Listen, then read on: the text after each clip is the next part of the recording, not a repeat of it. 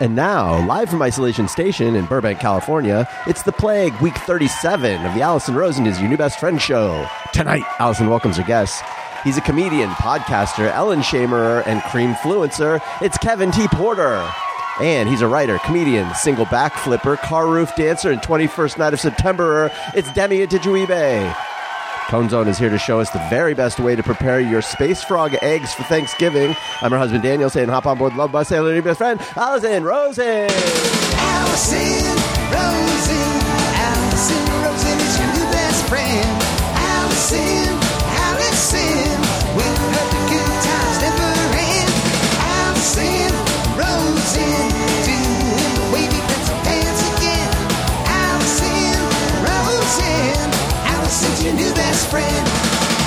Hello, my little jams. Welcome to another exciting episode of Allison Rosen Is Your New Best Friend. It's actually a Thanksgiving episode, or as one of the guests who I will introduce shortly suggested, a Thanks Misgivings episode. Jams, that particular carbohydrate, that's a traditional Mennonite Christmas cookie, and that was sent in on Patreon. By Ariana Bisky, and she also claimed that they're like the best cookie ever. And I chose it specifically because Kevin, who has a rich, storied history with religion, is on, but I'm getting ahead of myself. All sorts of fun stuff on Patreon. You can submit carbs. You can watch the video of this very episode, and you can see me in a very uncharacteristically colorful, and stylistically it's different than what I'm wearing a blouse. It's got a bow. I feel like a social worker or like a librarian, but yeah, I don't know. It's very much not me. I don't know if I'm going to keep it or not. Although I am wearing it now. What's wrong with me? Anyway, I would like to say hello. Oh yeah. Patreon.com/AllisonRosen. Go there. Patreon. I'd like to say hello to my guests. We've got a dynamic assortment of people today. It's a team that you love and Tony. Hello, Kevin Porter. Oh, wow. Hi. Good to be back. Remember in March when I was on and you said, how long is this going to be? I said December. And you were like, no way. And I was lowballing it. Distinctly remember that because Daniel brings that up a lot because he'll be like, remember when Kevin said that in December we'd still be in our homes? I think about it a lot insane. Too. Yeah. Wait, do you remember specifically saying that, or do you remember my reaction to it? I remember specifically saying it. Yeah. T in Kevin T. Porter stands for Snostradamus. Truth and Trinostradamus. Yeah, that's right. Tradamus. Right. Demi Adejuyibe. Hello. Did he specify what year? No, that's the thing. Ooh. That's the thing. I did not specify the year. I did think. All right. That, Christmas 2021, we'll all be out of our homes. And hopefully. Back when the T for Nostradamus was making those kind of predictions, Demi was saying that he doesn't like to do podcasts over Zoom, which I relate to so intensely. That is very true. Little did he know there was going to be no other option. Yeah. Oh, well. You know what I do wonder is, because at this point, for the most part, it feels like this just feels normal. But I do think empirically, and I don't know what empirically means, but let's just pretend we do. I do think connecting remotely is not the same as being in person, but what if we're all just so used to it, we've just accepted that all podcasts have dropped a little bit in quality? I think that's probably it, and I also wonder if like listenership is dropped across the board because people aren't like having commutes anymore, or if it's like no, people are just finding other ways to listen to podcasts. I know that like for me, I am listening to, I already only listened to like 2 podcasts, and now I'm just like, oh, it's down to 0 because I'm not driving anywhere. Right. But I feel like, yeah, it's weird how podcasting has sort of acclimated to this in a way that it's like, oh, it's still fine, but it still feels like across the board things have just gotten harder, even though we're all used to it by now. And those 2 podcasts, Demi, are Joe Rogan and Barstool Sports. That's right. Sometimes simultaneously. Good to know. Yeah. So you can get more info at the same time. Demi, yes. How do you feel? If you're a Barstool fan, how do you feel about what happened between I know. I just want to see what he says. Alex and Sophia of the Call Her Daddy podcast. I don't know what that is or who those people are, but I wish them well, what I'll say. Let's bring in Tony. Hello, Tony. Hi. I often think about Kevin saying that as well, but in my memory, I remember him saying November, but I also could very well be remembering it wrong. Maybe I'm remembering it wrong. But no, also basically the same thing. No. November. I specifically remember December. If only there was because it sounded so much worse. There's no way to find out for sure. There's no way. Yeah, we'll just have to guess. The funny thing is, as much as the joke is there is a recording of it, such a reluctance to go back and listen to anything ever. Do you guys have that? No, yeah. No, of course. I don't go back in time on anything. Not interested. Why is that, though? I mean, there's usually so much information if you do go back. For what? What are we talking about in particular? Like hearing the stuff we've recorded before? Yeah, just anything. Like I recently did an episode of my podcast and I had such, and I made a rule with myself a long time ago that if I have a negative feeling about a show that I did, I need to listen to it before adhering to that opinion, because oftentimes my emotions about, or my feeling, my impression about something is not accurate. And then I go back and listen. I'm like, oh, it was totally fine. It didn't sound stilted, or it didn't sound awkward, or whatever I felt. And I recently did an episode, and then afterwards it like sent me on a whole like deep, dark downward spiral of feeling. I don't really even know why. I was like, I'm worthless. I've accomplished nothing. I'm a weird random lady asking famous people questions who I had a real dark night of the soul. I really think it had to do with quarantine and the point at which we're in quarantine way more than this interview. And then I went back and listened to it. I'm like, oh no, this was actually a really strong interview. I think we're our own worst critics, but also we have such a hyper focus on everything that we're doing at any given time that it's kind of hard to, I think one of the reasons I don't go back is because I'm always just sort of like, well, if I go back, there's no way I'm going to go, oh, yeah, I killed that. It's just going to be like negative. There's no way it's going to be better than what I'm thinking. So I'm always just sort of like, I can't do anything. It's out in the world. Let other people decide. And then it's like, at worst, people will then come up to me and go like, oh, this thing was bad. And then I can be like, yeah, I agree. But at best, it's always just like no one's ever as focused on these things as you are. So it feels just like, why bother going back and examining it? It feels like the equivalent of looking at old pictures of yourself in high school or college where it's like, you know, I don't hate myself, but I wouldn't dress that way again. And it's okay to not stare at myself in circa 2008 anymore. I believe in growth too much to dwell on the past and go like, oh, if only I'd done this thing differently. Mm-hmm. But while we're at it, let's go around and say one thing we regret about 2020. Starting the coronavirus. That was you? It was a prank at first. Oh, man. You've been hanging out with Clooney too much. George Clooney, that is. I regret... Oh, we're doing this. Okay. Yeah. I did this last night, Demi. Oh. I regret starting the whole Q thing. That also was a prank that got out of control. That was you. Pranks get out of hand. Man. Oh, gosh. Yeah. What about you guys? I regret making the film Cuties on Netflix because of you. And Tony regrets marketing it that way. Yeah, that's right. Uh-huh. Uh-huh. Thank you. Yeah. What did you guys think you were doing? Like, what were you what was the feeling at the time when we just wanted to be edgy. We just wanted to make a point. I don't know. I'm French. That's just what I'm into. And Tony, when you were marketing it, was it like just another job, or did you believe in it? Yeah, you know, that's the thing. It's just kind of been phoning in most, as you know, Allison. I've kind of phoned in most of my work this year. So. Yeah, like the kissing booth too. I wasn't even aware of until it popped up on my little queue. You know. Not you, Q. Another Q. Netflix. Q. Oh, yeah, I did. I sat up. Netflix Q. Netflix Q. It's an unfortunate coincidence. My team and I. We're layers deep in this bit. I don't know where we are. Excuse me. Okay, so let me ask you guys a question, and then I want to hear about you guys, because though this is Allison Rosen's your new best friend. I don't want it to be exclusively Allison Rosen-ish. But, and I don't even know if I'm supposed to talk about this or not, but no one said not to. I received communication on Instagram, and it went into my folder that I don't normally look at. So you know that this, like, I figured that this is a scam. This is some kind of bullshit. But it actually was, I believe, a legit message from someone who's casting a reality show, or like not even exactly a reality show. It's a series that's like related to one of the big reality show franchises.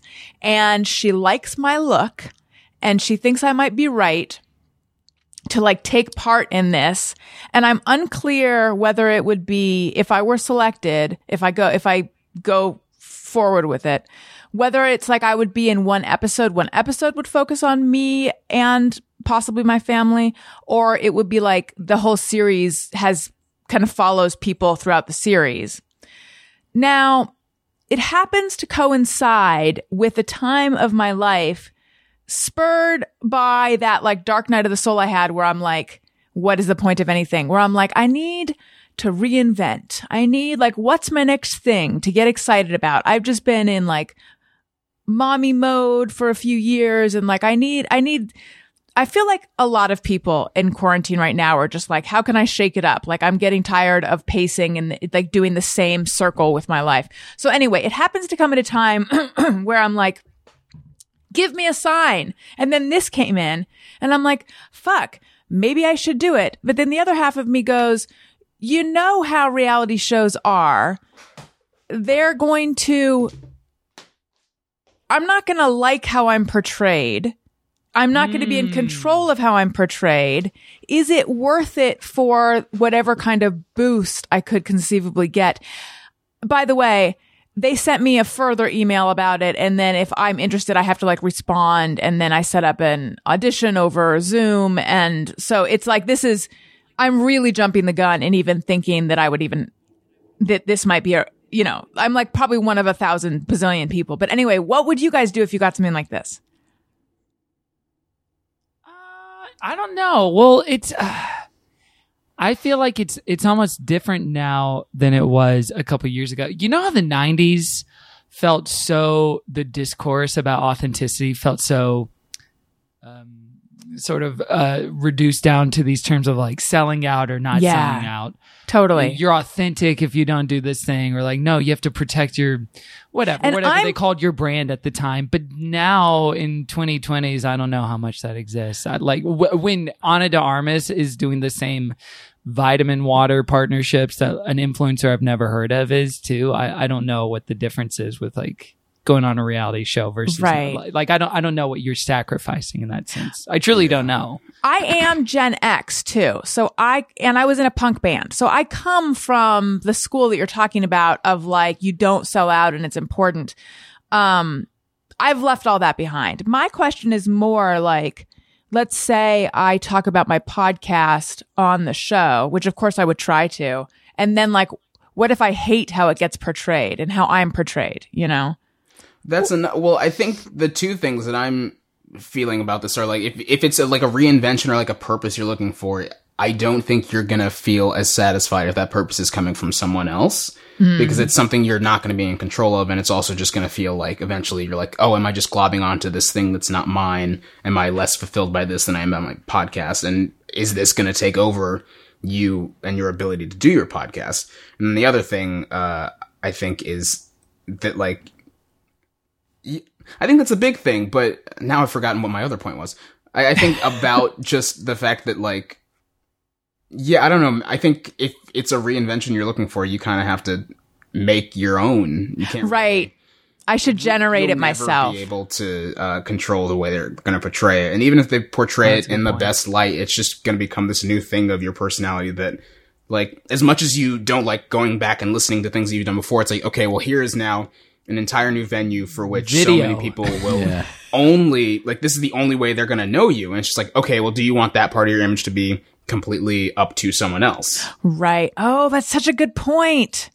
Demi had a word. He spoke it. Yeah. Mm-hmm. I mean, yeah, reinvention stuff. It is hard to like, if the whole thing is Allison 2.0, to submit that and give that over to a TV show that maybe doesn't have your best interest at heart. Yeah. Tony, what do you think? The vehicle for that. Yeah, I think it does not sound appealing to me. I would not do it if I was you.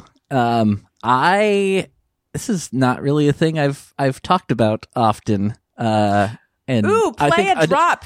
Enough time has passed that I probably can. My wife's done. Sorry. That's okay. As a part of Motion City Soundtrack, there was actually a reality show that we were basically offered at one point. And it seemed very strange to me, and I was the one person in the band that kind of had zero interest in doing it. Mm-hmm. To the point that I felt so strongly about it that I was, if things had proceeded further, I was already in my head like, I don't think I can do this. I think I would have to quit. Oh, wow. It just was like, it just doesn't, it's not appealing to me, because this would have been a thing like where we were, it was almost like the real world, but then making an album. I'll just say it. The show ended up still happening and I don't think anybody watched it. It was an MTV thing called Band in the Bubble. Band in the Bubble? Yeah. I've never heard that in my life. It was like 2007, I think. Thankfully, in the end, like when things were kind of looking like it might happen, then there were some factors of the deal that finally everybody else was like, oh, no, we don't want this. And I was so relieved because I just, I wanted nothing to do with it. It sounded miserable. Which band? Which band ended up doing it? Do you remember? Cartel. I don't know them. Never heard of them either. Cartel, wow. Yeah, hey, I think more bands and bubbles these days, though, right, guys? So true. Right. I mean, yes. It's a little ahead of his time. It just seemed so unappealing to me, and it seemed so cheesy to me also, and that was a concern of mine as well. But I will say that, like, again, like you guys are all reacting like, you never even heard of the show. So, like, ultimately, it probably would have just literally done nothing. It's consequenceless. I don't know. Yeah. Well, also, media exists different in 2007 than it does in 2020 as well, rather, not in 2 years from now. But, because it feels like whatever video exists will exist forever now. That's right. Created. Whereas 2007 stuff, if you didn't record it and slap it on, YouTube was only 2 years old at that time. It came out in 2005, so people weren't just like uploading everything. So maybe it would have, stayed around longer.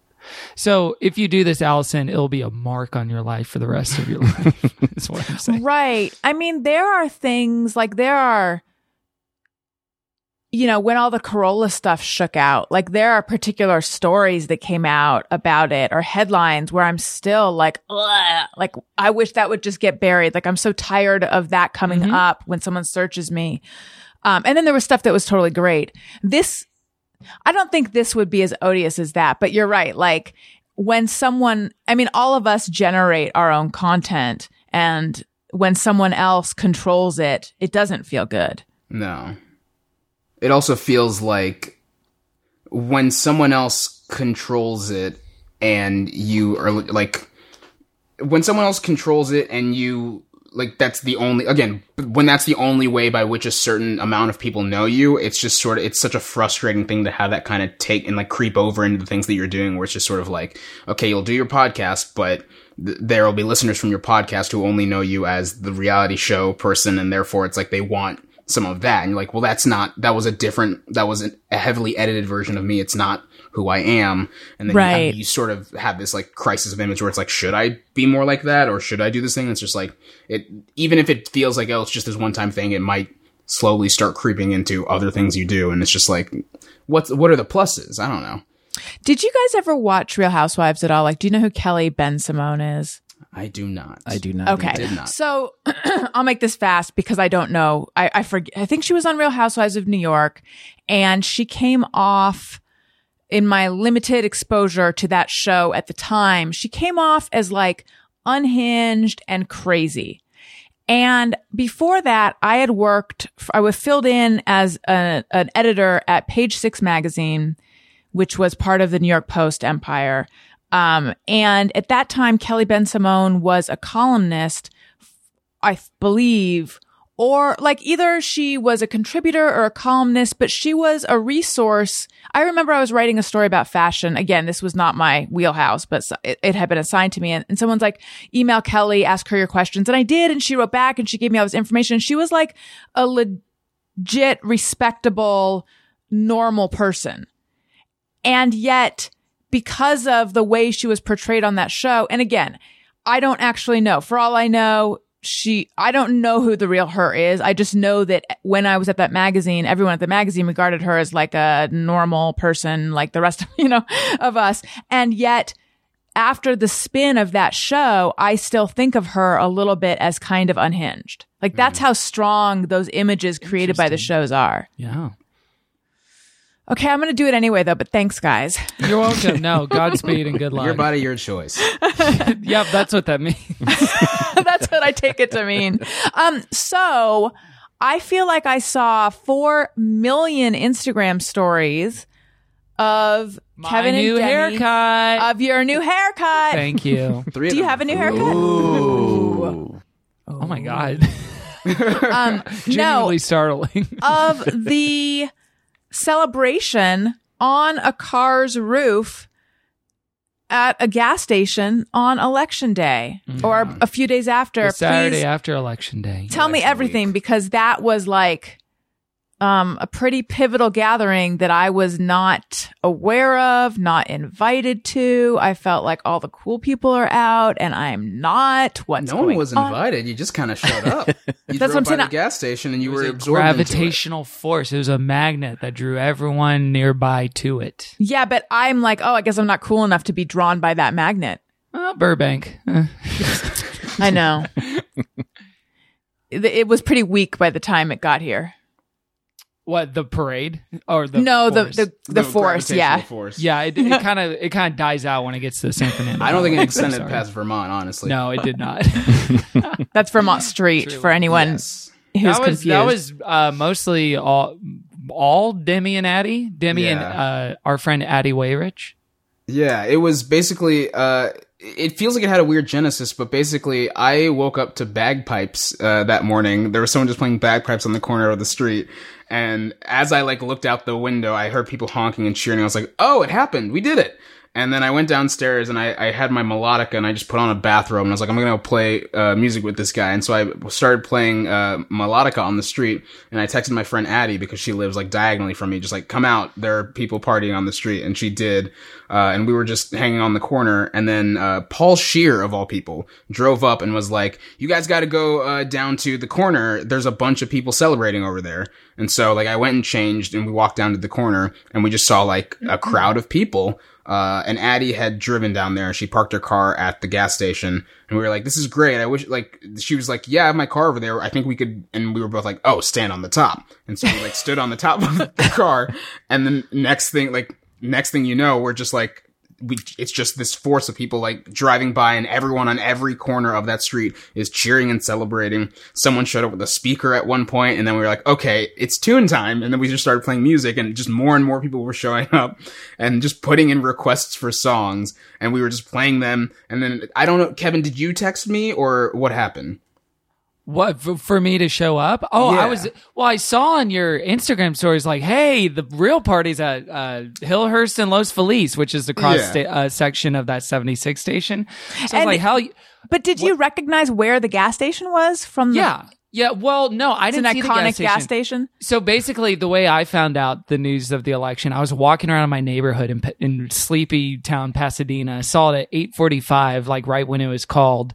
And I just had this moment of and I just wanting to share something with someone. I heard one person far away, maybe a block or two, just go, "Ooh!" And I was like, well, I want a little more than that. So I was like, I'll drive by, I'll honk the horn at Demi and Addie, and then that'll be that. But then I got there, I was like, oh, this is already different. At like 11:45 or 10:45, whenever it was already popping. It was so early in the day, and the energy was so like it was a nighttime party. Like it feels like we were doing donuts in a parking lot outside of a high school. It was insane. Truly, I mean, it felt like an act of God that it was called on a Saturday morning. So it was the whole day that people had, and people had off work. And truly, I've never experienced a day where literally everyone in eyesight was smiling. Like, not even just like the people who were dancing, like, you know, like down, you know, at the actual station, but everyone driving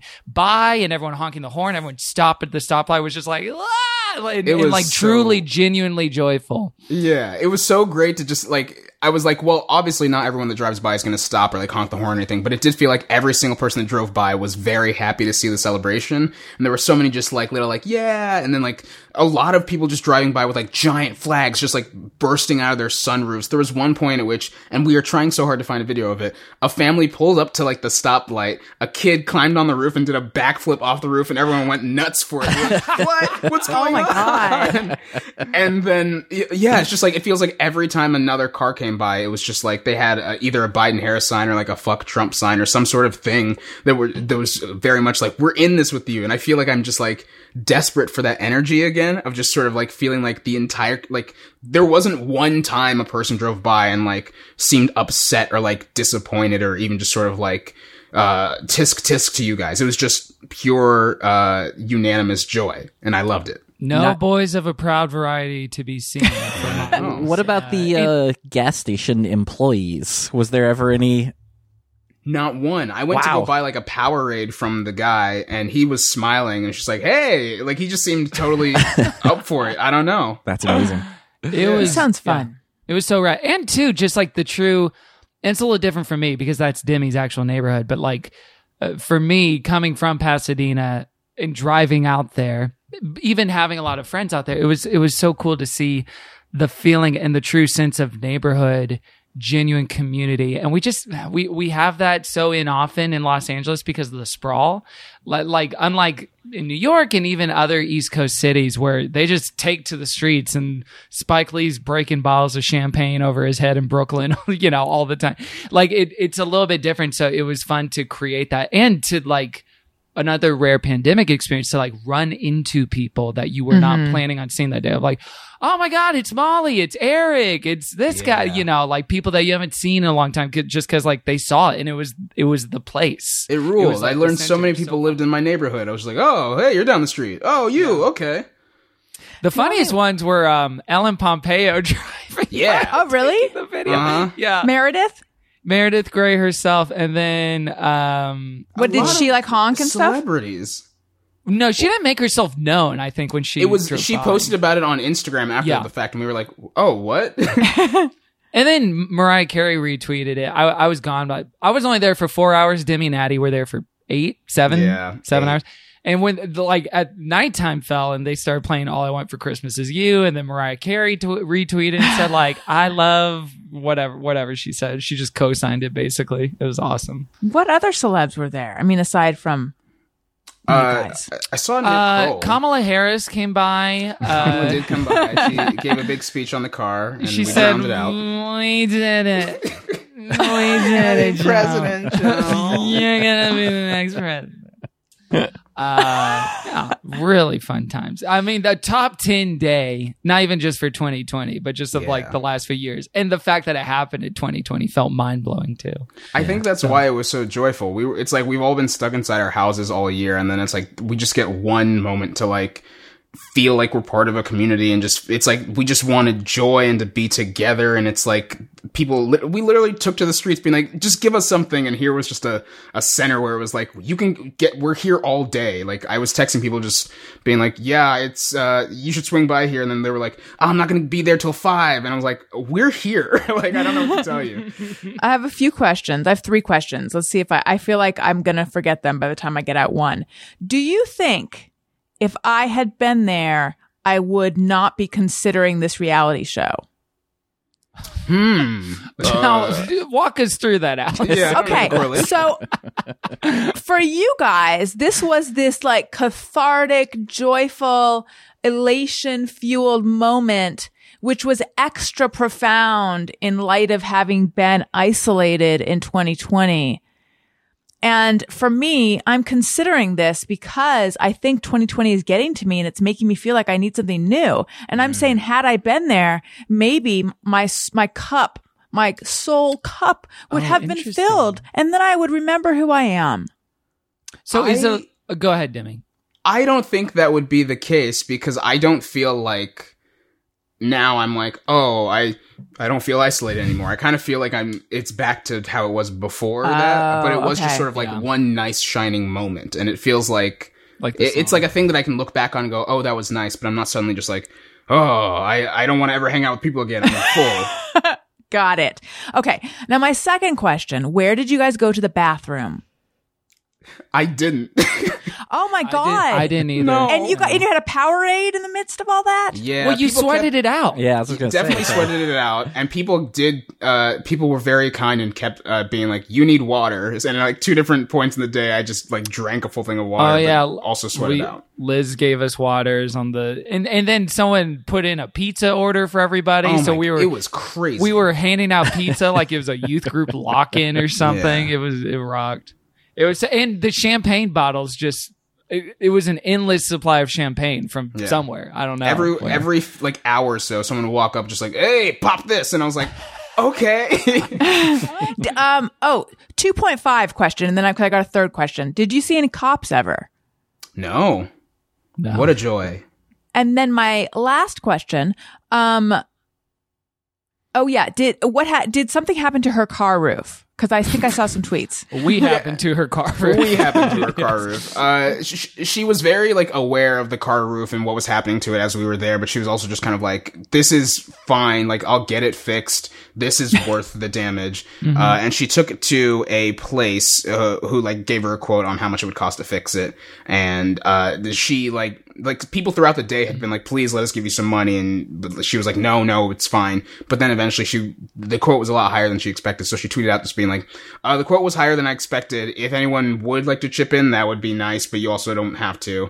A few people retweeted it, and she like covered the cost of it, but then the donations were pouring in so much that she was like, any extra donations are going to be donated to Sella, which is a neighborhood homeless organization.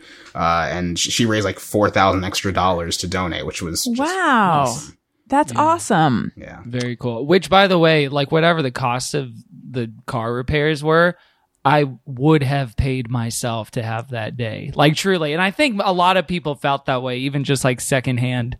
Of I am paying for something just for like that release of joy.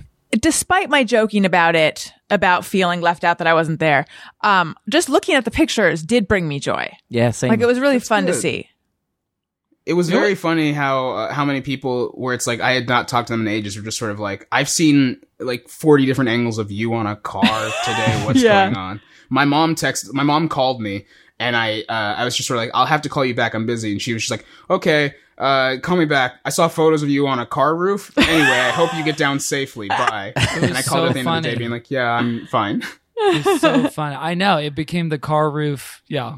Heard banged on around the world. Well, it was on Colbert. Colbert played a little clip of you guys. Yeah. Yeah. Oh, wow. That's so cool. It was also very funny later that day when it was on the local news, and I got so many texts, and I was just like, how do this many people watch the local news? I didn't know. That's what they were texting about is local news? That's they were so funny. Like, yo, I saw you on the news. I was like, were you just watching the news? What's going on? Minecrawler? Come on. Yes, sir. Yeah. Oh my gosh. Well, speaking of photos, I want to tell you guys about the Skylight Frame. This is something. Thank you. I'm the queen of segues. I don't know if you know that about me. You and George W. Bush. Wait, what kind of segues does he do? Well, he famously fell off one like 17 years ago. Oh, right. Oh my God. That was fast. I'll find a picture of it. You're the king of segue humor, but I'm the queen of segues. But anyway, the Skylight Frame is this wonderful photo frame that you can instantly update by email. You instantly update photos to it, and it then plays the photos. Way before they were a sponsor, Daniel was like, hey, I have the perfect gift for the grandmas this year for Christmas. And we gave his mom one and we gave my mom one. And my mom has it prominently displayed, and it's got all these baby pictures of the kids. And whenever we go to their house, Elliot and now Owen, they just become mesmerized by it. And Elliot even knows how to operate it, and my mom knows how to operate it. So if a grandma and a 3-year-old can operate it, you can definitely operate it. And it just makes a great gift for right now when, you know, the holidays are probably not going to be how we expect them to be, and they can be lonely and all this. Sending photos to Skylight is effortless. Everyone in the family can just email them to your personal Skylight email address, and they'll pop up in seconds. It has a gorgeous 10-inch touchscreen. You can swipe through photos with your finger and even tap to thank the person who sent a photo. 100% satisfaction guaranteed. If you don't love your Skylight, they offer a full refund. Now, as a special offer, you can get $10 off your purchase of a Skylight Frame when you go to skylightframe.com and enter code Allison. That's right. To get $10 off your purchase of a Skylight Frame, just go to skylightframe.com and enter code Allison. That's Skylight Frame, SkylightFrame.com, promo code Allison. And speaking of Elliot, as I was a moment ago, Elliot and Owen, I want to tell you guys about something that has really saved my buns with them. And it's called KiwiCo.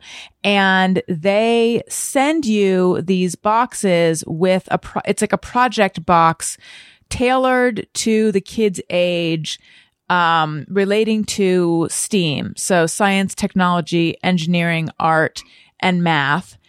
And they're so creative and so much fun. And what I do is I receive the boxes, because I am subscribed. I receive the boxes, and then I don't give them to my kids right away. I put them away for when I need something like a reward or something distracting, which if you're a parent, you know that you have moments where you're like, I need a Hail Mary.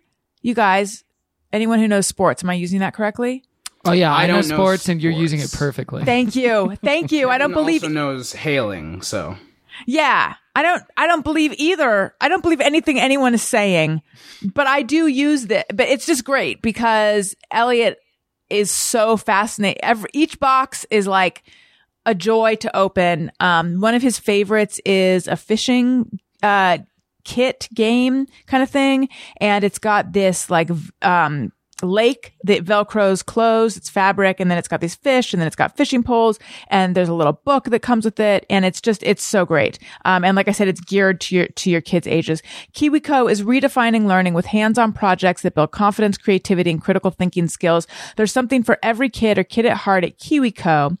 Get 50% off your first month plus free shipping on any crate line with code Allison at KiwiCo. That's 50% off your first month at KiwiCo, KIWICO.com, promo code Allison. Again, that's KiwiCo.com, promo code Allison. Okay, and I'm back. Are we about to see George Bush falling off a Segway? Right there, baby. Oh my gosh. Whoa. Okay. We have... photos. Oh, I love it in a 4-panel. It makes it look like a cartoon. Yes. It feels like it does feel animated. And I was right on the dot. It was 2003, 17 years ago. This is in Maine. I don't know why this stuck with me, but it sure did. Yes. Applause for him. Thank you. So it was for you nailing the date, really. If you need if you need to see that, which you do, patreon.com/AllisonRosen, you can see the video. So Demi, you are writing for a new late night show, yes? That is correct. How's it going? It's great. Tell us about it. It's the Amber Ruffin show on everyone's favorite streaming service, Peacock. Everyone's got it. Everyone has it. You know already. But it's free. But it's just been so lovely. It's like Amber's the best boss. My coworkers are the best. Just everyone is so lovely. It feels like a dream. Wait, did you say Amber's the best boss? Yes, I did, Bruce. Yes, I did. I think you might have forgot about someone. I did not. Okay. 2, 3, 4. I'll see myself out. Wait, did you work with Bruce? That's Bruce right there. Yeah. And no, I'll never work with Demi Adejuyibe. I hate September. Well, Bruce and I have a big rivalry. He's a big December boy. That's right. Where were you born? I was born September 23rd, 1949. Oh, so in Monmouth County Hospital.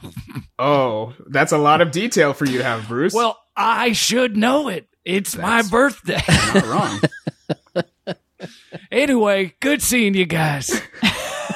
Goodbye. Come on. But the show is great. It's so nice to work for someone who I don't feel like I have to modify my voice to write stuff for her. Mm. So it's just been very lovely. And it's a dream writing staff. The other writers are just so funny and brilliant. Everything we write, I'm like, oh, it's so cool. This gets to be on TV. So it's great. And is this all done remotely? Yeah. We're all on Zoom. Is that weird? It is weird. I have not met one of the other writers in person ever before. Jenny Hagel, who is the co-head writer. But it's also, I think it works so well for quarantine just because of the nature of the show and the fact that it's the show itself started in a COVID time. So it feels like everything we're producing isn't we got to convert this existing idea of what a late night show is into this format. It's no, we have an idea of what our show is and that's what we're writing to. But it is upsetting just because I love a writer's room and I love getting the bounce off of other people in a writer's room. And also if it weren't for COVID, I'd be in New York right now and that would be lovely. But yeah.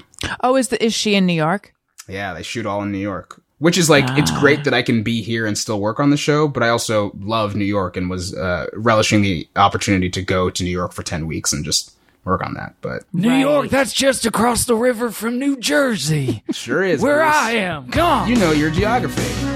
Hey, oh yeah, that's one of my tunes. Bruce, why are you playing your own music so loud? Well, I guess I'm a narcissist. I think you're going to need to sing. I don't want to. Oh. But that's all you get. To say that I don't want to. Well, I'm a people pleaser. It's an insecurity of mine. That's very kind of you. Oh, thanks. You guys want to hang out after this? Oh, I'm so busy. I'm so sorry. With what? Yeah. Yeah, with what? Just things. You got a Zoom happy hour to go to? Come on. Yeah. Oh, okay. Well, point taken. I understand. I'll see myself out again.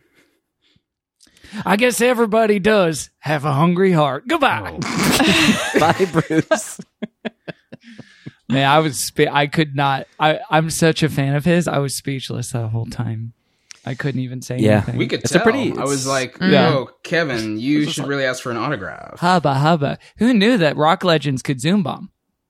I hope Neil Young comes next episode. What are you guys talking about? That's just a bad impression of a Neil Young. I was like, that's Elmo. I don't know what Neil Young's speaking voice sounds like, really. Neither do I. It's pretty normal. It's not. He's one of those guys that the speaking voice doesn't match the singing voice. Right. You know what's sad is I do feel like I have a good Bruce Springsteen speaking voice impression, but it's so accurate and not enough people know it that it doesn't read at all. No one knows who I'm doing unless they really know him. That's like my Christoph Waltz. Oh, I think your Christoph Waltz is good. Oh, thank you so much, Kevin Porter.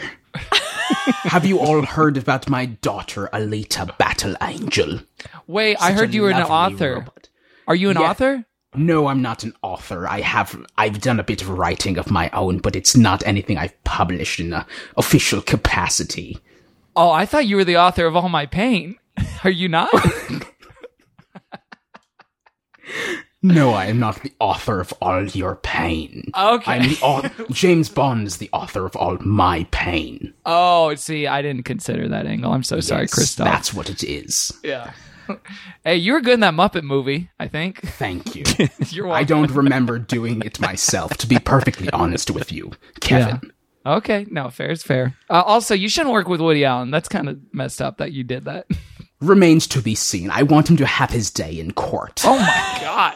You and Richard Kind. Oh, man. Well, thanks for coming by, Christoph. Anytime. Christoph, do you know Bruce Springsteen? I do. We worked together for a brief period of time in the 2010s, I believe. Is he around? Yeah. I'm here. I just had my screen off. Buddy. Hey, Christoph. Oh, it's good to see you, man. It's good to see you too. Have you met my daughter, Alita Battle Angel? No, but I saw that movie and I loved it.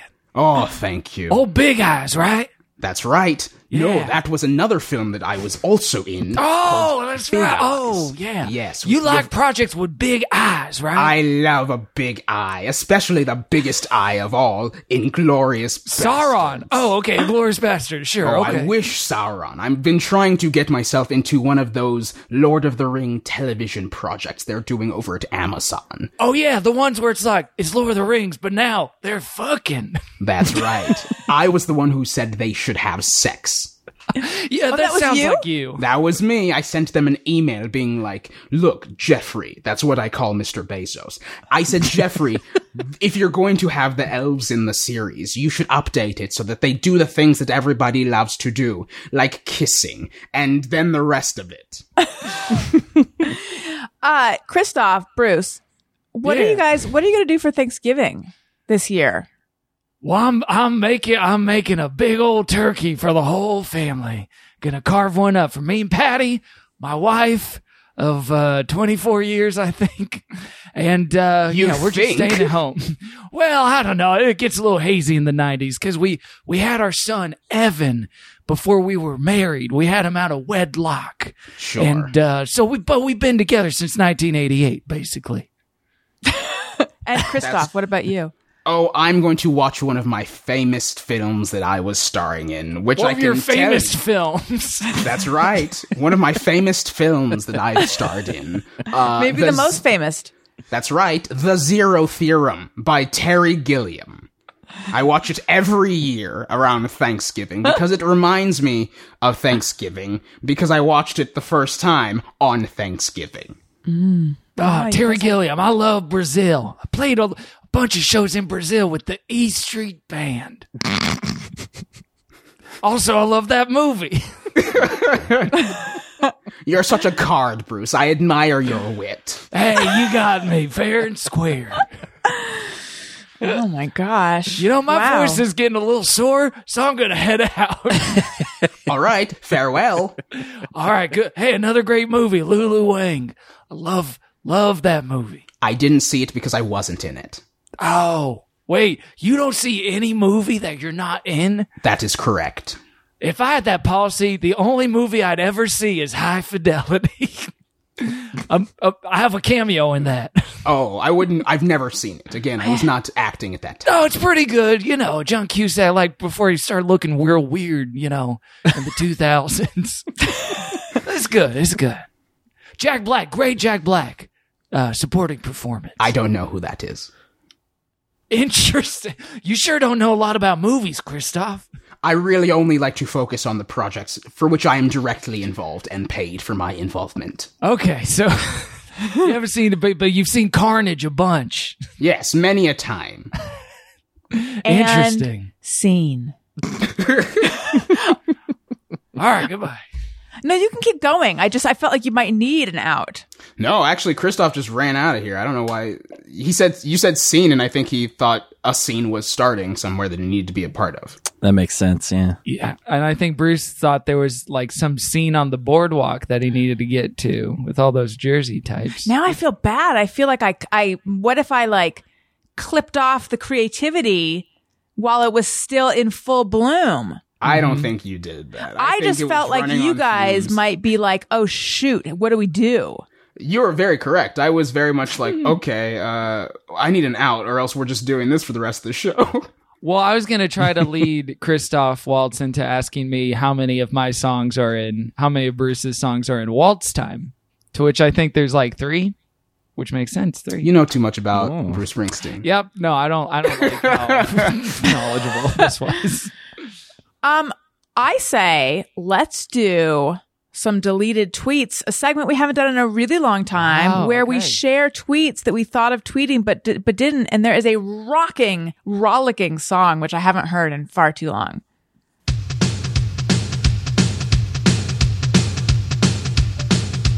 Feel that beat. I believe we have a deleted tweet, not so sweet. Maybe that thought is incomplete.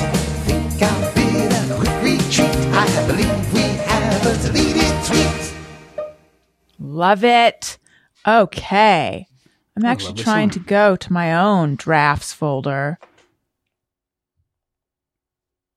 Okay, so are these drafts? Are these tweets we tweeted and deleted? Oh, my God. That's it really. It started with tweets we thought of tweeting but didn't. So sometimes they're in a drafts folder, but you haven't sent them. It could be a literally deleted tweet, though. If you had one that you remember deleting. Some we tweeted and then deleted after the fact. It could be that, or it could just be something that you thought. Like, generally, all the tweets that I think of tweeting, including like 6 this week, involve my bowels in some way. Okay. And it's like, I just really want a place a safe space to go to talk about what's going on with my bowels. But I know that even though I'm disgusting, that's even more disgusting. Mm-hmm. No, I agree. It is disgusting. Yeah, excuse me for clearing my throat right into the mic. That's a real rookie move. Yes. So I think my deleted tweet would be something like, should I form a burner account just to talk about what's going on with my bowels? But I didn't send it because it's also gross. Yeah, what do you think the numbers would have been on that? How many RTs? How many likies? I'm going to say one retweet or so, 2. And then in terms of likes, maybe less than 30. It's just not going to be a popular tweet. It's not going to do numbers. I feel like gross stuff travels if it's phrased well, though, because people like seeing someone. I think grossness is so human that people enjoy it, but it's just, you got to do it right. It can't just be I can't stop shitting. People are like, what? Grossness, is it human or is it dancer? Think about both. Okay. It's a dance with the toilet. Okay. Hey, I love, man, the toilet's your dance partner and you gotta do a deuce. Yeah. Even if we were dancing on the John. Plop, plop, plop, plop, plop. Oh, I don't like that. Don't like that. All right, what about you guys? I generally if I think of something that I'll try to just tweet it immediately because I don't have the Twitter app on my phone. So if it's a joke, I'll just, and if I don't tweet it immediately, I'll just write it down and look at it every so often and be like, what's this for? But the only things that I have that I could find that I was like, oh, I'll share this, was one tweet that was me walking into a room visibly bruised after losing a fight to Mark Wahlberg. You should see the other guys. Oh, man, that's good. That would have done some boffo business on Twitter.com. That's right. And now it's free for any listener to just steal. Oh, I love that. Ooh, yes, everyone who's listening, steal all of our tweets and tweet them at the same time. And if all of our tweets. All of our tweets. I love that musical. If my BM tweet does well, you let me know. Okay. Yeah. It should. What about you, Kevin? Well, I had an interesting one because when was that huge earthquake here where it's everyone felt the walls were shaking? It was 2 months ago. You remember that? It was early summer. It all blends. Maybe it was August or something. I don't remember. Yeah. But anyway, so that happened and my instinct was to tweet, that was Chadwick and RBG hugging in heaven because she had just died the day before. Someone did tweet that. And okay. So here's the story with it. Oh. So I said that to my friend on the phone because we called each other. I'm like, did you feel that? She was like, yeah. And then I said, I really want to tweet that was Chadwick and RBG hugging. And she said, no, don't tweet that. That's off color, inappropriate. And then I checked Twitter and our friend Brothy Gupta tweeted the exact same thing. She tweeted, that was Chadwick and RBG hugging in heaven. Hi. Dumb question. Who's Chadwick? Yeah. Chadwick Boseman. He plays Black Panther. Oh, yes. Okay. Oh. Kevin, I thought it was so funny. I not only retweeted it, but texted Broti directly saying she was the funniest person I knew. So if you had tweeted it... Might have been your text, man. I know. And my friend, she was like, "No, it's in bad taste." I've gotten some. Wait, you know, why would it be in bad taste? Twitter tips this pandemic. I think it's. I think it's because a lot of people, for some reason, think of like they're like Kevin's image to me is not that. So whenever you do something like that, they're always just like, "Kevin, don't." And I'm always just like, it's a good joke. It was a good joke. That's right. What did we ask you to tweet that everyone's like, no, Kevin? The thing that, and this was a council of friends. It was like in a group chat or some group Zoom thing. The thing I wanted to tweet, well, I said it in conversation. I was like, well, guys, on the upside, no school shootings the past few months. Right. And then I tweeted a version of that, and it did so poorly. And then there was a similar tweet that did gangbusters. And I think it is a voice thing, because Brody is like more of a stinker on Twitter. Yeah. Like sorry, I cut you off, but I'm still not... I feel like there's like a scrambled egg in my brain. Why would it be in poor taste? What, to tweet that no school shootings have happened? No. To tweet that was Chadwick and RGB hugging in heaven. Well, because they had just passed away like a month and a day ago, I think, respectively, or whatever the gap was. I think that's why it's so funny, but also because it feels like it's like if I know who you are, then I can tell that it's like making fun of the type of person who tweets that in all earnest, and that's why it's funny to me. Yeah, that's what's hard, because there were sincere tweets going around of like, Chadwick just got to heaven and said queen to RBG, and she just said king to him, or whatever. That Paul Walker's nonsense. Doing the Wakanda salute or whatever. My God. When you see like fan art of Alex Trebek in heaven and the contestants are RBG and two other people that died this year. I see. Like, so you are, oh my God. I don't know if you guys feel that to explain a joke to death makes it the funniest. I know I do. Sorry, I'm like dissecting this.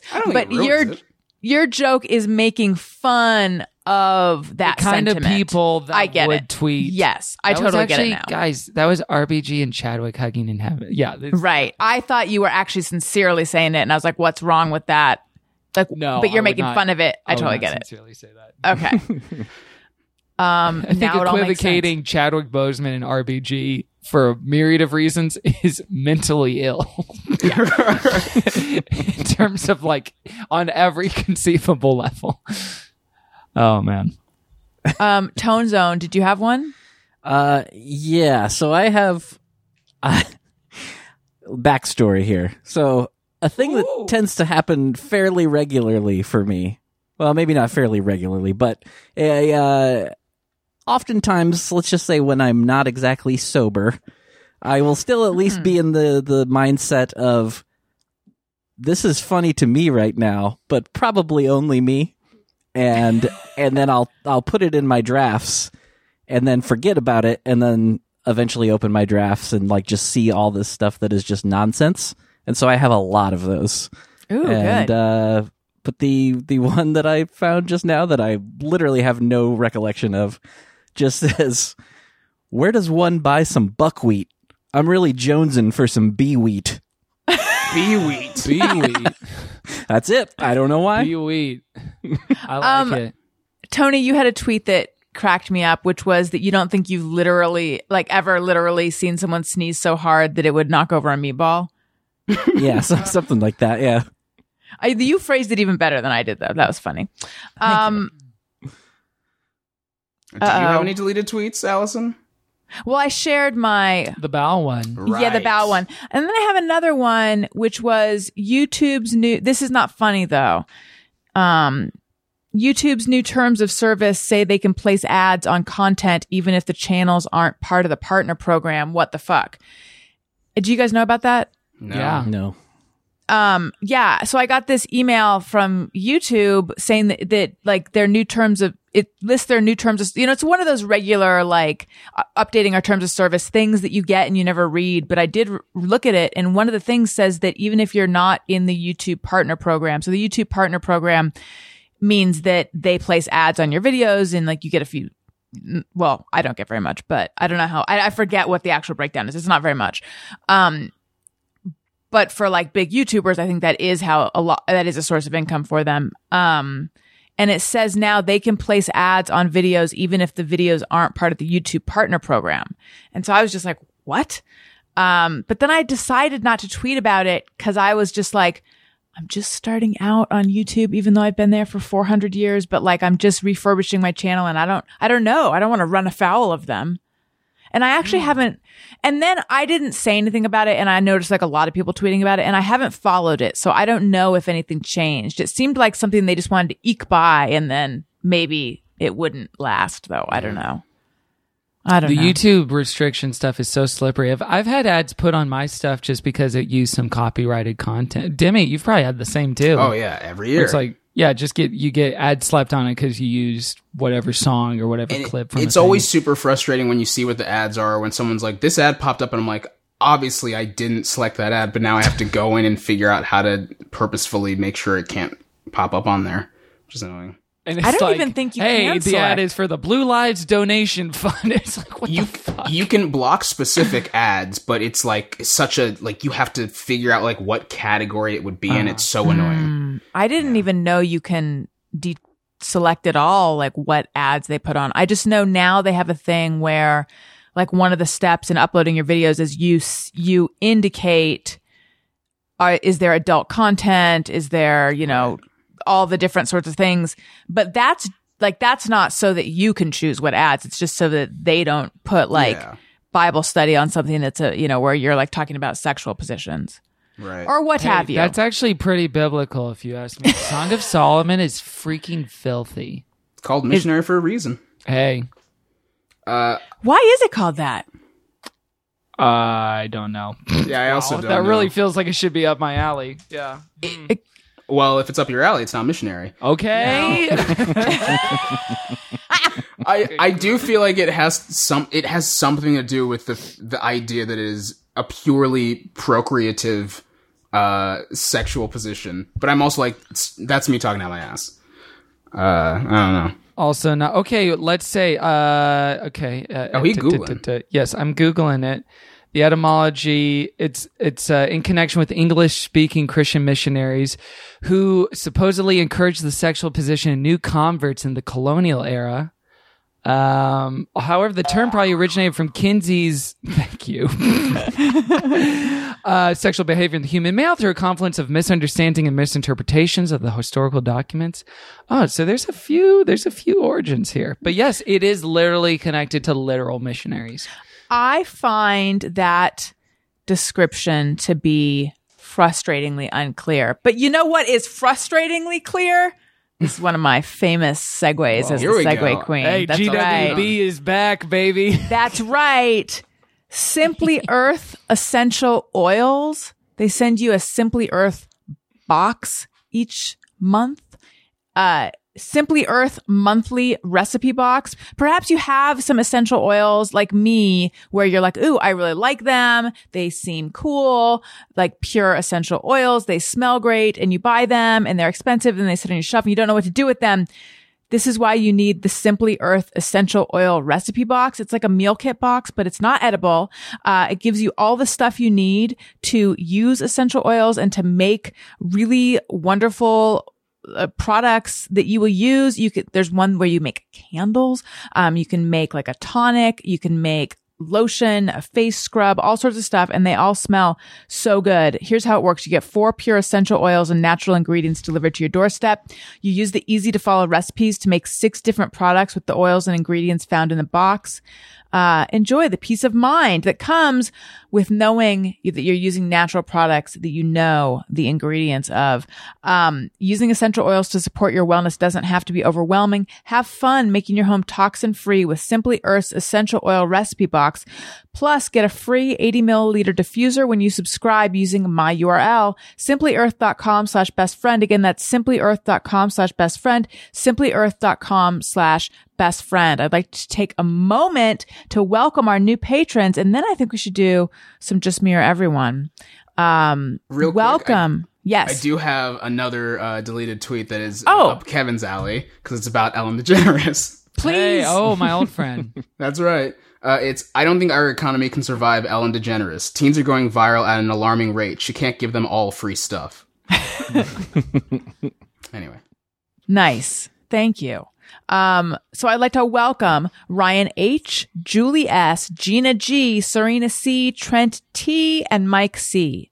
Oh my gosh, Kevin has an Ellen hat. Actually, no, that's not the truth, Ellen.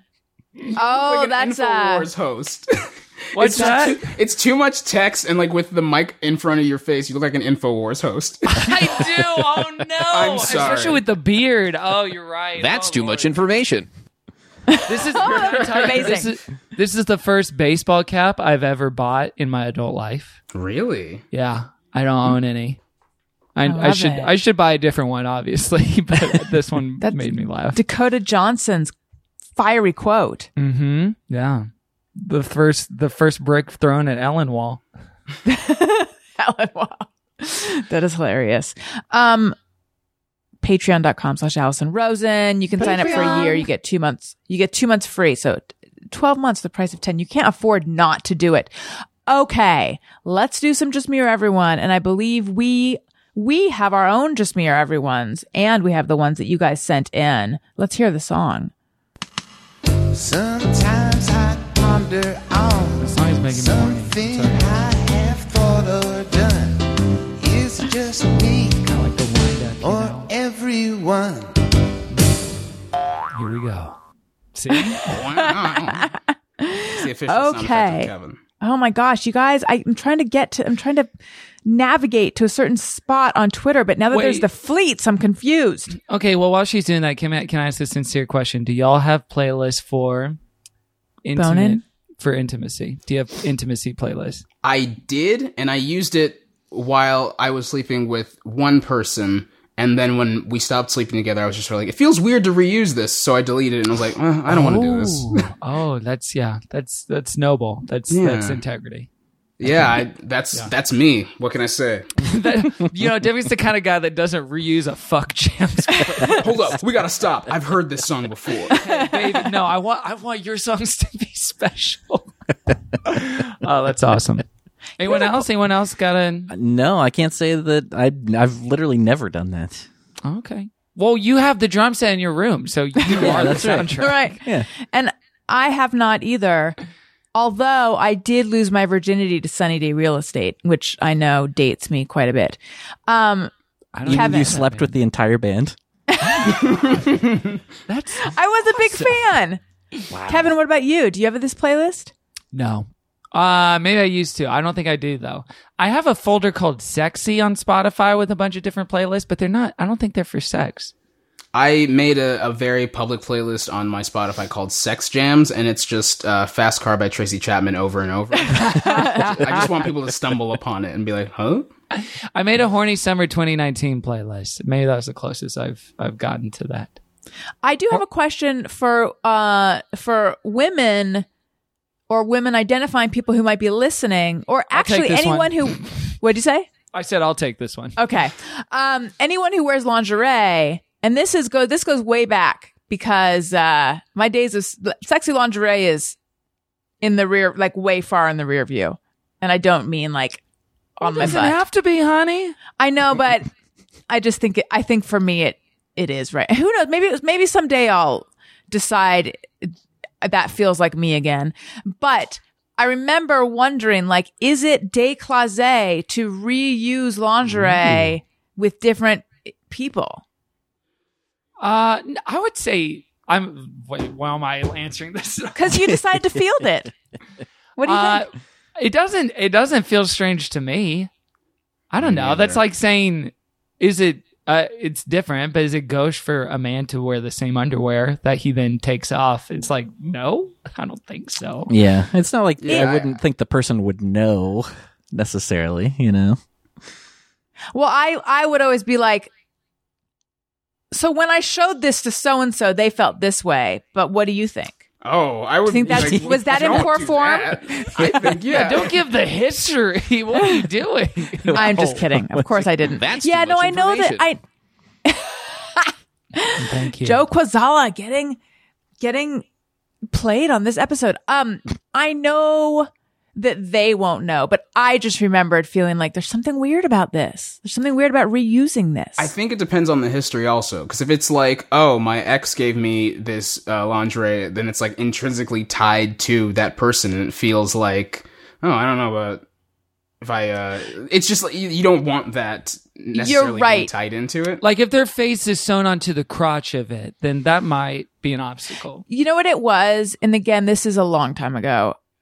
You know, women say like, oh, I buy lingerie for me. And they use that voice when they do it. I like to feel sexy, but it specifically was purchased with a certain person in mind. So you're right.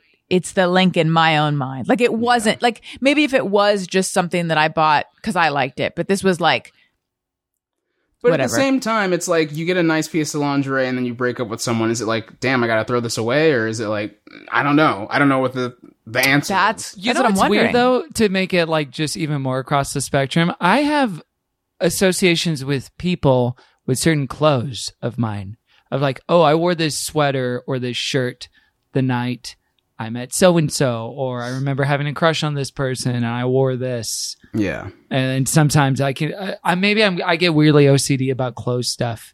No, I have the same thing. Do you really? Yeah. I have like jackets where I'm like, well, I met this person while I was wearing this jacket. And then it feels like, well, I don't want to wear this to meet a different person. Cause then I'll be like, oh, it's that person's jacket. I know. I guess it's a good argument against a capsule wardrobe in that sense. Yeah.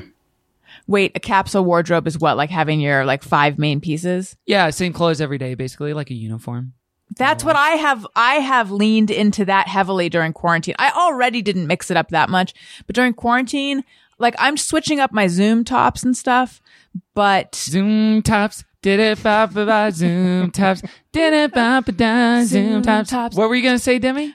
I was going to say, I think it might be an argument for capsule wardrobes, though, because I think if you're wearing the same thing over and over, you don't really connect a person to your outfit if it's just sort of like, well, this is everyone's thing.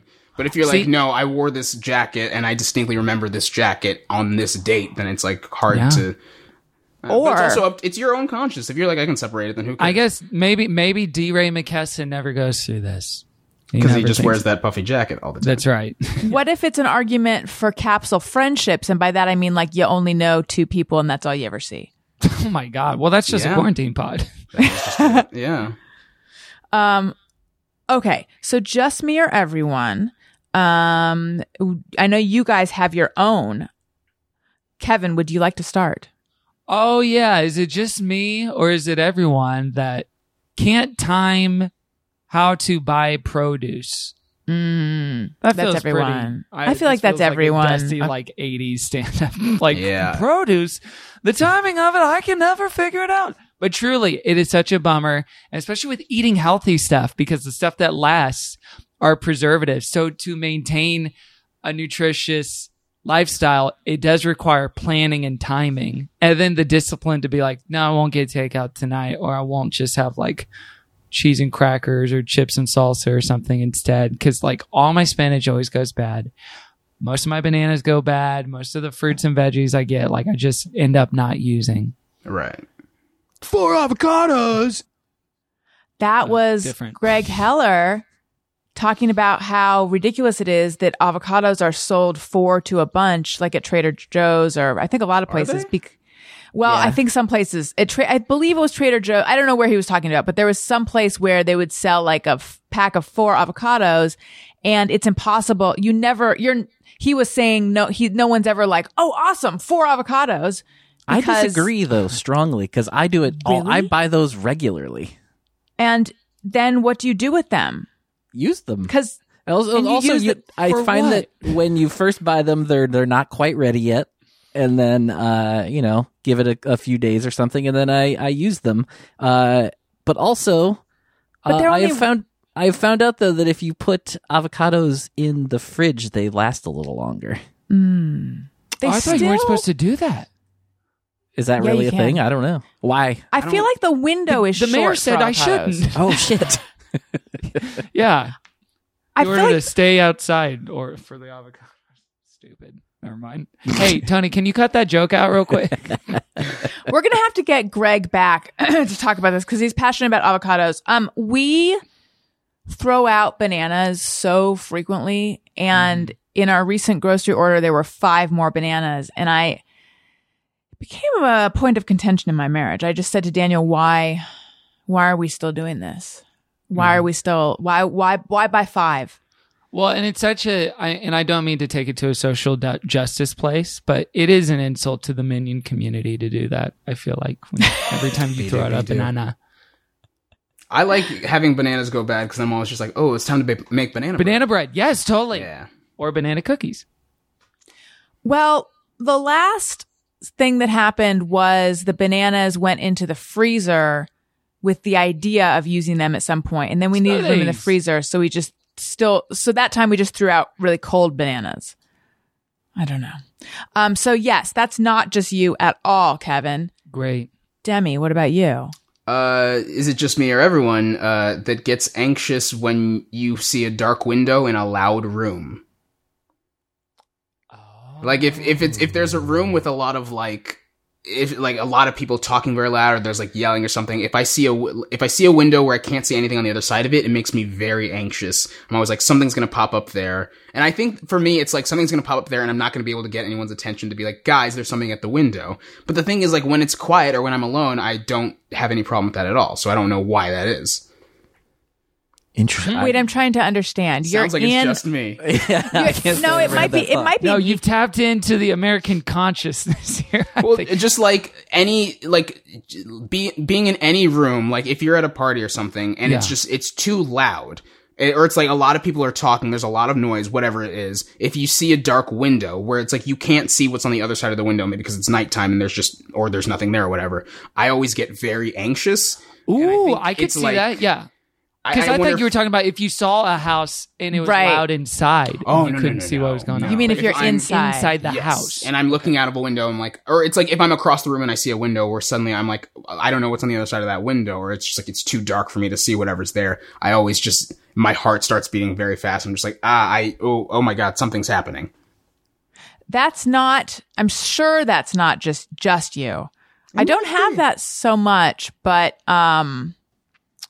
Also, why is the house loud, Demi? Aren't you being safe? Yeah, I'm not talking about now. I was just thinking back to like when I had parties and stuff. That's a thing I've always. But it also, I think I have anxieties about windows specifically in a lot of different scenarios. I also get very nervous whenever a car passes me on the highway. If the window is open, I'm like, oh my God, oh no, like I'm gonna be in a drive-by shooting or something. But. Is the solution to that for you like blinds or curtains or something, just so you're not seeing the window? No, or lights. I mean, they used to break the window. I think it's just being able to see what's on the other side of the window, but I also think it might just be everyone being quieter. Right, like not being in that situation. I remember it's like a sensory thing. For some reason this is making me think of that. It's not the same, but I was at my friend Katie's birthday party. She has a Halloween-ish. It was like October 27th. It's her birthday when she was turning 13. So we were all turning 13. I've talked about this before. It was a slumber party. We watched The Exorcist. I barely even watched it. I had my head under a blanket, but it scared the shit. Just listening to it scared the shit out of me. I mean, I feel like I didn't sleep. I didn't feel like I had peace of mind for like 6 months. Like it just frightened the crap out of me. And that night, so we watch or listen to this movie, and then we go downstairs to all sleep. And I couldn't decide: do I want my sleeping bag to be the furthest away from the window, but near the staircase, or do I want to be the furthest from the staircase near the window, like the sliding door to the outside? I'm not sure if I'm painting a good enough picture of this, but what I'm saying is I couldn't decide if I was more afraid of danger coming into the house from outside or coming into the room from down the staircase. I just knew I wasn't going to be sleeping that night. That's a Sophie's choice. It really was. It was like I wanted my back to the wall, but there was no wall. Really scary. I've heard a lot of like, freaked out, don't know where to sleep stories from like sleepover stuff when people were kids. Yeah. I miss that feeling actually. Wait, is this an insane idea? I was thinking for like Zoom slumber party? No, not Zoom, like in 2023 or whenever. for like my 35th birthday to have a freaking slumber party. You should do it. I think that's a great idea. Fun? That's a great idea. Yeah. Like, or even like, I don't know, like rent an Airbnb or something and essentially just do like whatever the equivalent of a slumber party is and invite like, I don't know, 10 people or something. I think that is a super fun idea. I know that I miss that kind of fun as an adult. I know that I'm also not getting invited to a birthday party, but I'm just saying. Actually, that's not the truth, Allison. You were going to get invited. Oh, I'll be there. I will so be there. I'll tell Daniel he's taking the kids. I'm going to Kevin's birthday party. I'm there. And I'll remember, too. I've got a steel trap mind. Oh, I look forward to it. I'm already planning out birthday parties for 2021, 22, and 23 now. I think I got the next 2 years locked up because I do feel like normalcy will return in some fashion. I just need my friends to be vaccinated. I don't care about the world. I just need my circle. Doesn't it seem like the vaccine is going to be soon? It will be. It'll be December 11th. When I was saying this to Kevin yesterday, but it's like, I think the thing about the vaccine to me is just like, no matter how soon it is, I won't feel like, okay, we can return to normal until it's like a majority of people have it. And I have no idea when that's going to be. It's going to take a while. Right. Which is the correct mindset that you have. It will take a while. But as far as it rolling out and healthcare workers and first responders getting it, it's so close and it makes me feel not insane now. I know that this is so beside the point. Mm-hmm. So beside the point. And yet, I am curious. But does she got a hog or what? Wait, what? Nothing. Go ahead. I'm curious, is this going to be one of those shots that you don't feel a lot or one where the next day you're like, did someone punch me in the arm? I have a feeling it's going to be like the flu where you get the shot and then you start feeling like you're sick for a little bit, but then you got to get another shot and maybe that second one won't be as bad because you've done it before, but okay. I'm not really sensitive to shots, so I always feel like, yeah, do whatever you got to do. Hey, as someone who's kind of new to the vaccine game, I'm down for whatever, baby. Whatever kind of shot they give me, I'll take it. Kevin's never been vaccinated. No, that's not true. I got my first ones last year. Wait, really? So yeah, did I tell you that? I think you might have, but it's still shocking to me. I got my MMR and my flu, I think, last year because you needed them to volunteer at a place I was going to volunteer at. And then today, I actually got a flu shot again today. And I Instagrammed it and sent it to my mom. It said, see, I don't have autism. And she didn't take it well. I'm just kidding. I didn't do that. I didn't do that part with my mom. I did get a flu shot today. Oh so God. Wait, I forgot. Your parents are anti-vax? Oh yeah, baby. I think I did know that. Well, I think we talked about it like 2 years ago. Yeah. So what are the vaccines? So you had no vaccines growing up. You were homeschooled, right? Yeah. So I just got chicken pox. As an adult, what are the vaccines you can go get that you missed? Most of the greatest hits, like flu and MMR and I don't know what the other ones are. Yeah, I'm trying to remember. Because yeah, DVD. You can get a HDVD, STFU shot, CDC, LMAFO. Mm-hmm. Yeah, that's the shots. It's the LOL. Yeah, the LOL. The Raffle shot. BRB. Those. Mm-hmm. Yeah, no, and you can get all those at the same time. Because my kids get vaccines, and I feel like there's all sorts of ones where I'm like, I don't recall this being around when I was getting. When I was growing up, but I'm forgetting what they are now. There's new ones now. Yeah. And I'm not, it's not a binary of like, get all the shots or get none of them. It's not get none of them though. Right. I will say that. But I don't think it's like get all those, like, you know, make good choices and get the ones that are necessary. But there's one that they recommend pregnant women get. It's a booster because it's like you already got it when you were a kid. Okay. But they recommend you get it in your 30-somethingth week because it can pass on to the baby. Like the immunity passes to the child. Mm-hmm. And that one really hurt. That one is the one where like your arm is sore for a few days. And I feel like it might be MMR. Did that one hurt your arm? Yeah, it was sore for like 12 hours. Yeah. Yes. Anyway, this was an unnecessary diversion. However, I have a just mirror everyone. I can't get a good night's sleep unless I pull the covers up to my chin, and I only just realized this in such stark terms. So I had a few nights where I could not sleep well because the covers were like coming up to a few inches below my shoulders. And this is Daniel's fault. I don't know what he and I are, we are and we're not compatible sleepers. He gets in bed. I like my sheets tucked in at the foot of the bed. I even like them tucked in a little bit at the side of the bed. He gets in and like untucks the sheet with his foot and then sleeps on his stomach sometimes and dangles his foot off the bed, just part of his foot. And in doing this, somehow like pins the sheets down, like pulls them down, and I just could not sleep. And so I remade the bed, and then I got in bed and the sheets were like up to my neck, and I was so comfy and cozy. And I'm like, oh, this is totally the difference between whether I sleep or not. Wow. Yeah, I feel like I got to be sealed in when I'm sleeping. Yes. I'm a side sleeper, but I'm like, it's got to come up over my shoulders. Mm-hmm. And like, I'll let my head poke out, but I'm just like, anything else, I'm just like, whoa, what's going on? I almost want it up to my ears. Mm. I want to be all nestled in there.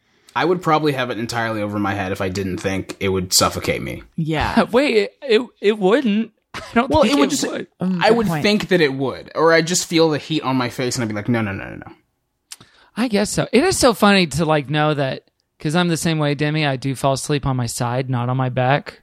Helpless Tinder open. So like when I'm on my back in bed, it's like I'm not sleeping. And then to just like shift, I'm just like enjoying time in bed, just thinking or dwelling on something that's like, all right, engage. And it's just such a weird, and I do it every night instead of just starting out on my side immediately. It's like I need a little preamble to get there.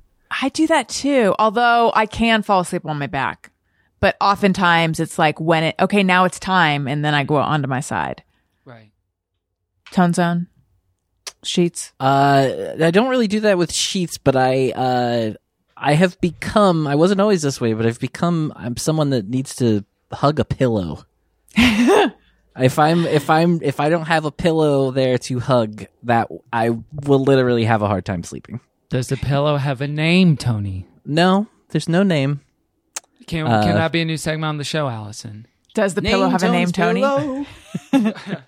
Time to name Tony's pillow. Oh, yeah. Is it a he or is it a she? Something like that. We could do like gender neutral names. Is it a they or non-binary? Well, not to try to ruin the fun here, but it doesn't have to be a specific pillow, just a pillow. A pillow. Yes. You men are all the same. It doesn't even matter which pillow it is, just as long as you get one. So then we're looking for something like a hun or a darlin'. Yeah, that'll work. Sure.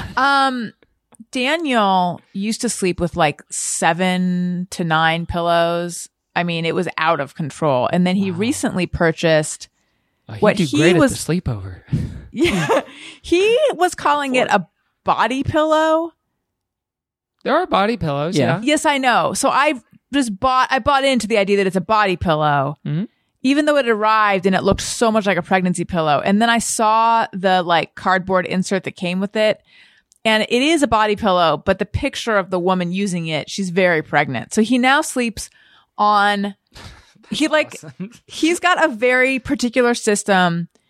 He sets it up every night. He lies. It's like, I've described it as like he's on a lily pad. Like he's modular. Like he's just on his little, I feel like we've now entered this point of marriage. I started it by I like a heated blanket and he doesn't. Mm-hmm. So I have a heated blanket just on my side of the bed. And then I feel like he's like, I see your heated blanket, and I raise it to my lily pad.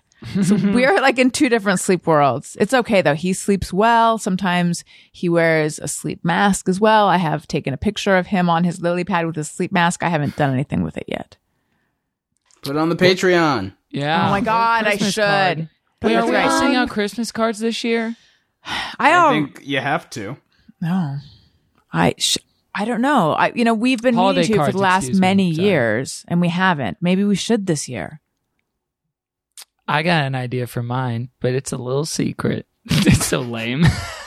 What am I worried about? But it'd be cool if I can do it. We'll see. Well, I'm excited to see it if it happens. All right. On my Patreon. Tone Zone. Do you have a JMO? Sure. A very minor one. Very dumb, but I don't know why I do this, but whenever I'm having my photo taken, I will hold my breath. Oh yeah, I know. Yeah, I used to do that. I think. Really? I think if you smile in a specific way, you have to almost to keep it there. Because if you're exhaling, they'll go like yeah, your cheeks will go out maybe a little bit. I wonder if I do that too. No, I'm breathing. That's a shift I've made in the last few years. I breathe heavily during photos. So even if everyone else is silent, I'm going like Tony Soprano style and up in everyone's ears. You guys, this was so much fun. Now, normally I would now read, you know what? I'm going to read one that people sent in because I want to encourage everyone to be sending in their JMOs. Mm-hmm. Tweet them to @ARIYNBF on Twitter. Let's see here. Okay, here's one that is 2020 related. Angela says, when an establishment goes out of business in my neighborhood, I feel personally responsible for not having gone there enough to keep them afloat. And you are. I don't feel that, though. I don't know of any businesses that have gone under in my neighborhood that I even used. So I'm just sort of like, oh, I don't know. Because you didn't use them. Yeah, because I didn't use them. But then also, like, during the pandemic, I do feel like it's like, well, we can't do anything about that. So, oh, no. About businesses going under? Well, yeah, where it's like the satellite, where it's like, well, what can we do to keep the satellite alive? Oh, yes. I guess you can do takeout, but like for restaurants, but then, yes, right. Other kinds of business. I know, satellite's such a bummer. Good grief. Mm-hmm. But yeah, you're right. Tony, do you feel this sense of responsibility? I can't say that I ever have. No. I'll get a little bummed for the people. Especially if it was a place that I did like, but I can't say that I've ever held myself responsible. Yeah. Okay, sociopath. Thanks. Wow. Somebody walks by, it's like, wasn't me. You ever just see a man on Zoom with nothing in his eyes?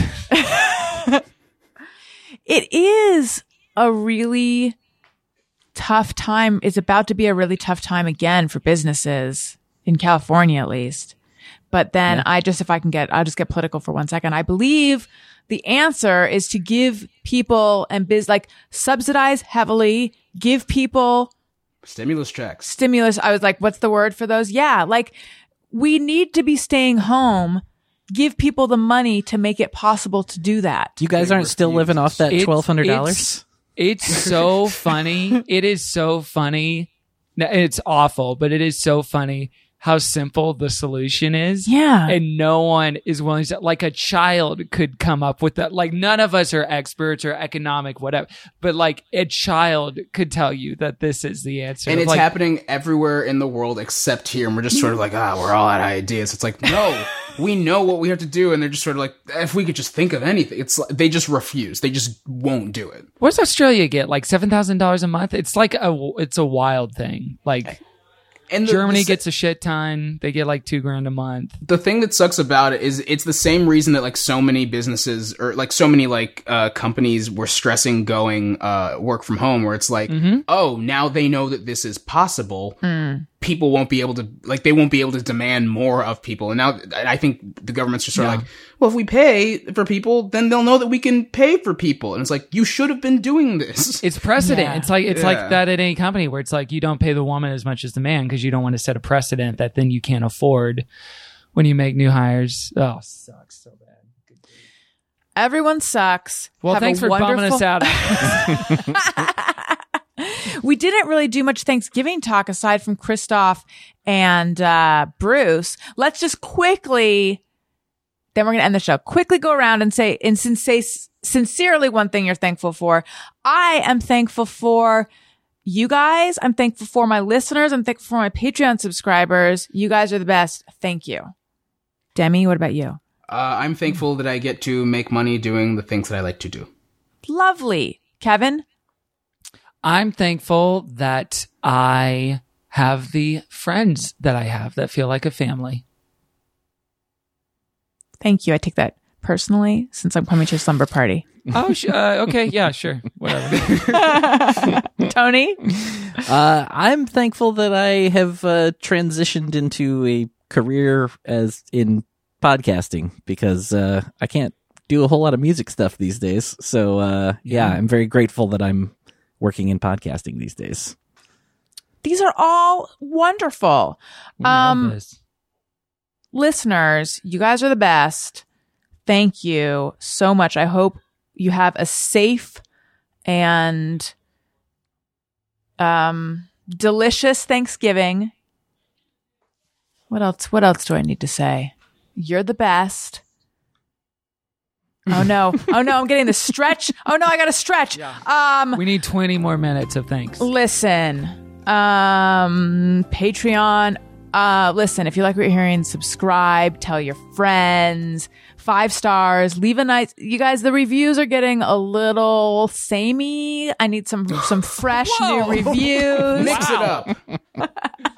Be specific and original about the things you love about me that you're not getting compensated for writing. They get compensation in the heart. Okay.